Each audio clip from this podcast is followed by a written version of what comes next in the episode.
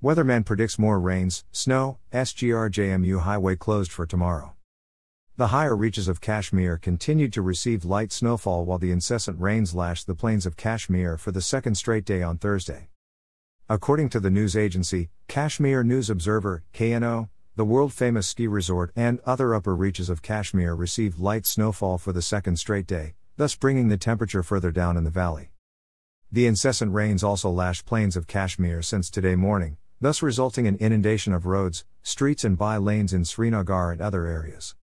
Deputy Director Meteorological Department, Met, Mukhtar Ahmad told KNO that the light rains would continue across plains tomorrow as well, while the light snowfall is expected in upper reaches of the valley. He added that the weather would start gradually improving from Friday afternoon, saying that the weather, as per the forecast, would remain dry on Saturday. Ahmad also stated that another western disturbance would likely hit Kashmir on March 14 and 15, saying that there is possibility of light rains and snowfall across the valley during the two days from Sunday. Meanwhile, the officials in the traffic department informed KNO that the Srinagar Jammu Highway, the only road connecting valley with rest of states, was thrown throughout the day despite the rains.